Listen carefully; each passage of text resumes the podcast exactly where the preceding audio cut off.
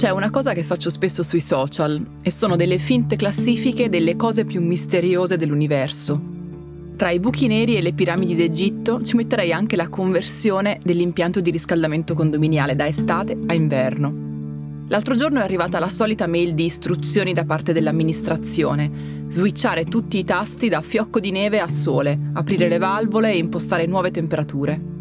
Io temo di aver fatto il solito casino, ma lo scopriremo solo quando il riscaldamento partirà effettivamente tra alcune settimane. Intanto però nella chat di condominio dove ho chiesto aiuto si inizia a parlare di quanto ci costerà quest'anno il riscaldamento e l'energia in generale. Nonostante la crisi dell'energia dello scorso autunno sia parzialmente rientrata, i prezzi delle utenze domestiche di luce e gas sono ancora piuttosto alti, così come lo sono quelli dei carburanti per auto. Tenere l'importo di bollette e carburanti sotto una certa soglia è una questione fondamentale, sia per le famiglie in condizioni economiche difficili che potrebbero trovarsi a non poter far fronte ai pagamenti delle bollette, sia per le imprese i cui consumi sono molto alti. Per questa ragione, da ormai più di un anno, gli ultimi due governi hanno avviato una serie di misure pensate per rendere il peso delle bollette meno gravoso. Sono Francesca Milano e questo è Coffee News, podcast di Cora Media promosso da Allianz.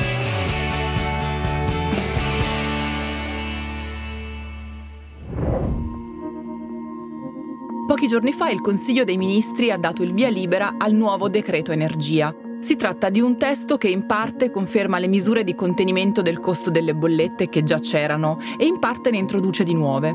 La spesa totale prevista per queste misure è di 1,3 miliardi di euro. Per quel che riguarda le misure che già c'erano e che sono state semplicemente rinnovate, una riguarda le agevolazioni per i nuclei familiari in difficoltà, i nuclei familiari in difficoltà sono considerati quelli con un ISEE, cioè con un rapporto tra reddito patrimonio e numero di componenti inferiore a 15.000 euro, oppure inferiore a 30.000 euro laddove i figli a carico siano almeno 4. Per queste persone le bollette potranno essere ridotte fino al 30% dell'importo per quel che riguarda l'energia elettrica e fino al 15% per quel che riguarda il gas. L'importo preciso di queste agevolazioni non è ancora stato stabilito e lo sarà solo nelle prossime settimane. A farlo sarà ARERA, cioè l'autorità di regolazione per l'energia, reti e ambiente.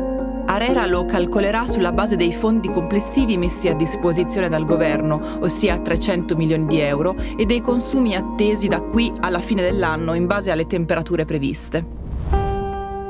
Tra le misure confermate compare anche la sospensione dei cosiddetti oneri di sistema sul gas. Gli oneri di sistema sul gas che cosa sono? Sono i costi inseriti nelle bollette che servono a finanziare attività legate all'energia e al gas, ma non strettamente connesse ai nostri consumi. Attraverso gli oneri di sistema, per esempio, si finanzia la manutenzione delle reti oppure gli investimenti sulle rinnovabili. Spese generali di cui beneficia, seppur indirettamente, chiunque accenda una lampadina e che per questo vengono pagate in percentuale da tutti nelle bollette. Il pagamento di questi oneri però era già stato sospeso dal governo Draghi nella primavera del 2022, cioè nei mesi nei quali la crisi energetica aveva mostrato il suo volto più truce. Ora l'attuale governo ha confermato questa sospensione fino alla fine del 2023. Oltre a queste misure se ne aggiungono delle altre, del tutto nuove. Una per esempio è quella che prevede la possibilità di usare la social card anche per l'acquisto di carburante. Sino a questo momento infatti la social card, che è riservata solo a chi abbia le caratteristiche ISEE idonee a farne richiesta, poteva essere usata solo per gli acquisti alimentari. Il decreto invece ha inserito al suo interno un ulteriore bonus di circa 80 euro, che potrà essere usato non per la spesa alimentare ma per fare rifornimento oppure comprare abbonamenti e biglietti sui mezzi pubblici. Infine, il provvedimento contiene anche misure che niente hanno a che fare con il tema energia e rincari in senso stretto. In questo senso, per esempio, va lo stanziamento di 17 milioni di euro per finanziare circa 5.000 borse di studio già assegnate ma non ancora pagate.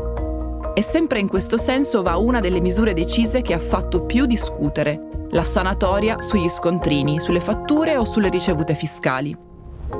In base a quanto deciso, le imprese e le attività che dal 1 gennaio 2022 al 30 giugno 2023 hanno omesso la documentazione relativa alle loro entrate oppure banalmente non hanno emesso fattura o battuto scontrino, potranno regolarizzare la loro posizione con un ravvedimento operoso e senza ulteriori sanzioni.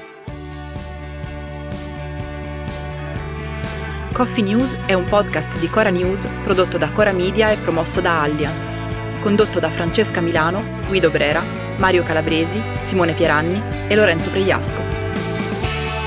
La cura editoriale è di Francesca Milano. In redazione Luciana Grosso e Ilaria Ferraresi. La supervisione del suono e della musica è di Luca Micheli. La post-produzione e il montaggio sono di Guido Bertolotti. La producer è Monica De Benedictis.